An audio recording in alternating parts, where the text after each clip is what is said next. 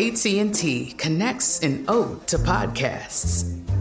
Connect the alarm. Change the podcast you stream. Connect the snooze. 10 more minutes to dream. Connect the shower. Lather up with the news, sports talk, comedians, or movie reviews.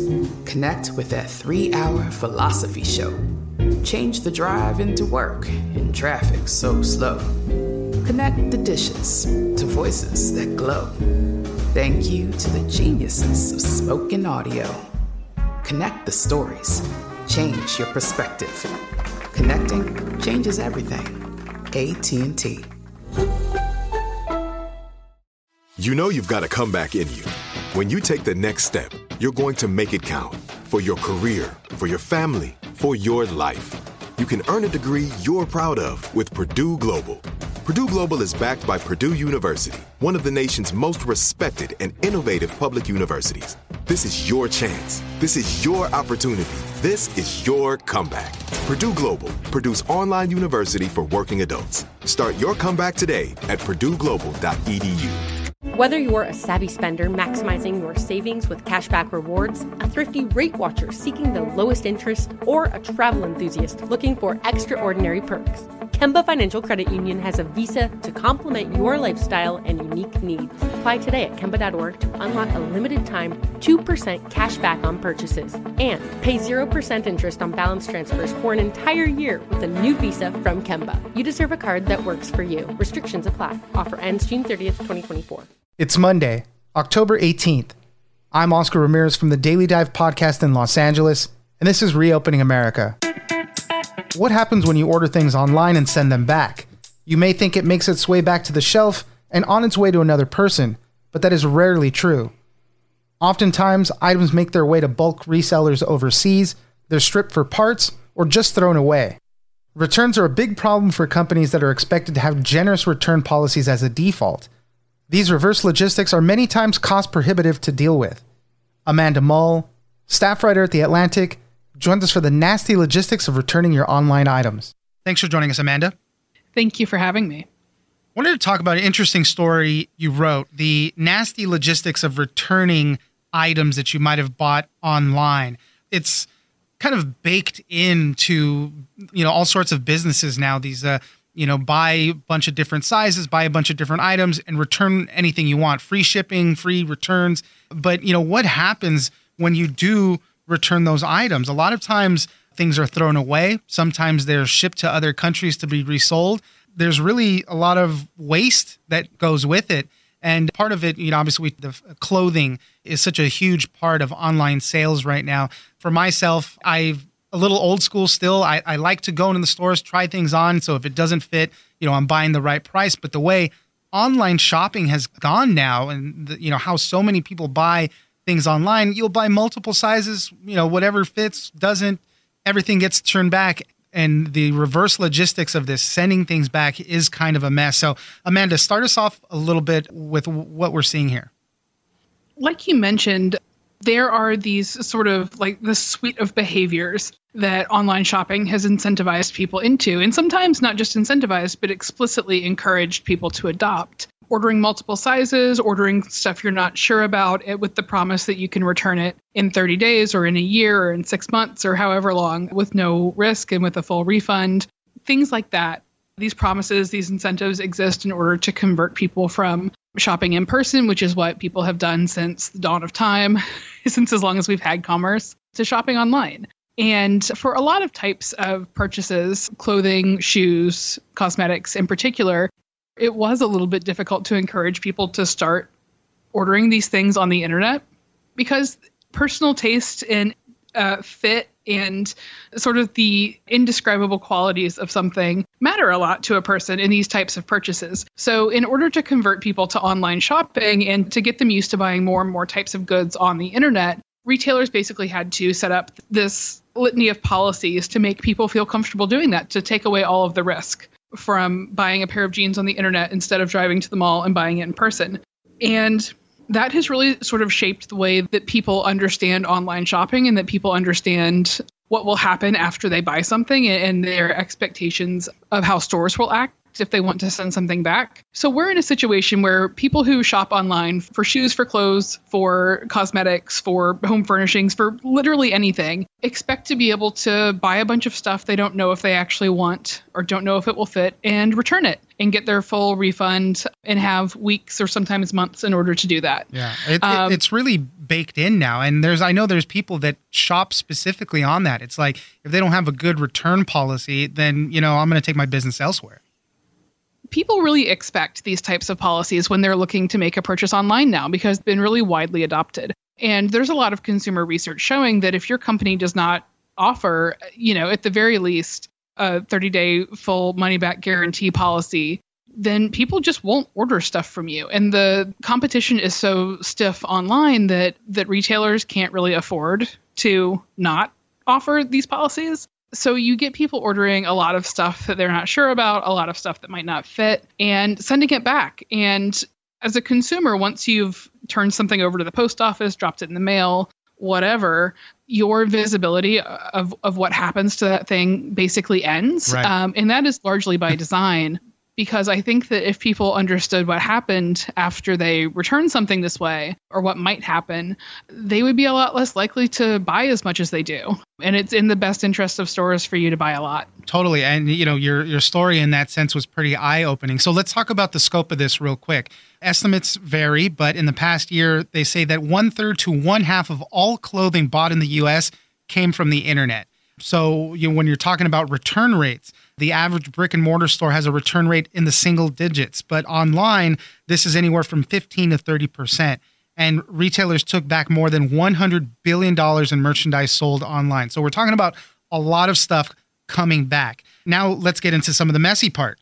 What happens when stuff gets sent back? Like I said, it'll go to bulk resellers sometimes. Sometimes, you know, if they're electronics or something, they'll be stripped for parts. And a lot of times, things are just plainly thrown away. What happens after you return something depends largely on what that thing is. If it's a dress from a fast fashion store, a lot of times that will just be thrown away because if you if you look at the numbers of it and the companies who sell this stuff are just going on math they're not going on anything else. By one estimate, every return costs a, a, retailer 10 to $20 before you factor in the cost of shipping in either direction. So if you are, you know, sending something back at the end of the return policy, which might be 30 days, might be 60 days, and it's a fast fashion dress, then it's not clear, it's not obvious whether or not that thing will even still be for sale on the retailer's website for it to be restocked and sent to somebody else. It's also not clear whether that thing can be can be sold at full price if it is still stocked because fast fashion in particular turns over so fast and because it, its fit tends to be really variable the quality of goods tends to be really unpredictable it has yeah. both really high return rates and really pretty bad rates of restocking that's why in some cases they even just say, "Hey, well, keep that size, maybe gift it to somebody else. We're going to send you the right size." It's like we don't even want to deal with it coming back. Just hand it off to somebody else. And retailers like Amazon, Target, I think Walmart also have started just telling people to keep stuff that they want to return in the past couple of years, which is sort of giving away the game here. Because if they're not taking it back, it's because they would lose money taking it back. So this whole process for one item is often just too expensive to accommodate some of the cheap stuff that people buy. And people buy it by the container load. So when that happens, things are either going to be thrown away, just put directly into a landfill, or they're going to be offloaded to a sort of gray market that not a lot of people are aware of. In that stuff gets sold off by the pound, by the pallet, by the container load. Some of that will go to outlet stores, off price stores, TJ Maxx, things like that, big lots to be sold again, hopefully. And if not, then probably thrown away. Or it gets sold to middlemen who ship it overseas and piece by piece go through it and see what they might be able to sell to people in poorer countries through stores there. And then what they don't think they can sell in stores there gets thrown away. So it becomes a trash problem in another country. Right. But it's really hard to keep track of what happens to any of this after it's off the initial retailer's books. They aren't keeping track. You move so naturally through your article. That's why I always appreciate your writing. You make a note in the article. So here's the point where you start thinking, why don't people start donating this stuff more? Why don't companies donate this? and that's another problem too with with money obviously you know that you there's a thing called brand dilution you start giving away things too much it's going to make uh, you know some of your other stuff seem less valuable so it's not in their best interest to even donate things that are really just going to be going to waste and you especially get into this with things that are sort of like upmarket branded so name brand shoes clothing things like that there there have been a, a number of distinct scandals over the years with particular luxury brands who have been caught destroying, burning, shredding piles of winter coats and things like that, which are, are, things that, you know, people in the United States need. That's under no circumstances something that everybody has access to here. But those things end up destroyed because the calculation that brands do is that if they start clothing poor people essentially with their with their wares and with their brand name then the people who buy their stuff for full price are going to decide that it's not worth that anymore so their branding theoretically cannot survive right. charity. And like I said, there's no regulation on what businesses uh, are supposed to do with their excess stock. So they are absolutely free and clear if they make the calculation to destroy this stuff instead of giving it to people who could use it. The retail logistics industry is in two parts the forward logistics, which is all the stuff moving it from the manufacturers all the way down to us. Reverse logistics is what we're talking about right now that gets really messy it's expensive for the companies to take it back and as we've been discussing a lot of times doesn't get restocked any of that so what do companies say about this? I mean this is a it seems to be a, a threat at least money wise you know how this baked in idea now that everything should be able to be returned regardless. It's expensive. So what do companies uh, say about it? What are they doing about it? This is one of those sort of rare topics in consumerism where basically everyone involved agrees that this is bad and that we wish it weren't like this. Right. Reverse logistics, two different experts that I spoke to for the article use the word nasty to describe it. It is really expensive, labor intensive, sometimes literally gross work to do. They would rather not have to deal with it. They would rather find good ways to to limit their returns and to ensure that more people who bought from their stores actually kept their merchandise. That would make a lot of things about their businesses a lot easier. But they've got a consumer base that has a lot of choices and that has has been incentivized into a certain set of behaviors that really nobody is willing to let go of. I think that, you know, as far as everyone I spoke to and and what I know about the consumer industry, what would probably have to happen for this to change to any significant extent would have to be some sort of regulation on how on how retailers are allowed to dispose of their extras. You know, probably Amazon deciding that they just don't want to play this game anymore yeah. and that you're going to have to keep your stuff if you order it and relying on the fact that they are so big and so deeply woven into so many people's lives to cushion the fact that they would probably lose some customers over that. And then once the big boys do it, the smaller companies are sort of free to move in line with those policies. But until until someone with some real power decides that this is something that's not going to be tolerated anymore, I think people are just going to end up continuing to engage in this behavior. And for a lot of people like if you live in a rural area, if you don't have reliable transportation, if you wear a size outside of a really narrow norm, if you are disabled in certain ways that make it harder to use physical stores for you, or if you just live in a place where a lot of the stores have closed because everybody shops online now, you know, you might not have a lot of great options except ordering three sizes of one thing on the internet and right. trying to figure out you know what your size is at a, at a new store or something like that even if you don't want to partake in that behavior even if you understand that it's bad there are just a lot of circumstances that sort of push you into it because that is how the retail powers that be have decided that this is going to work.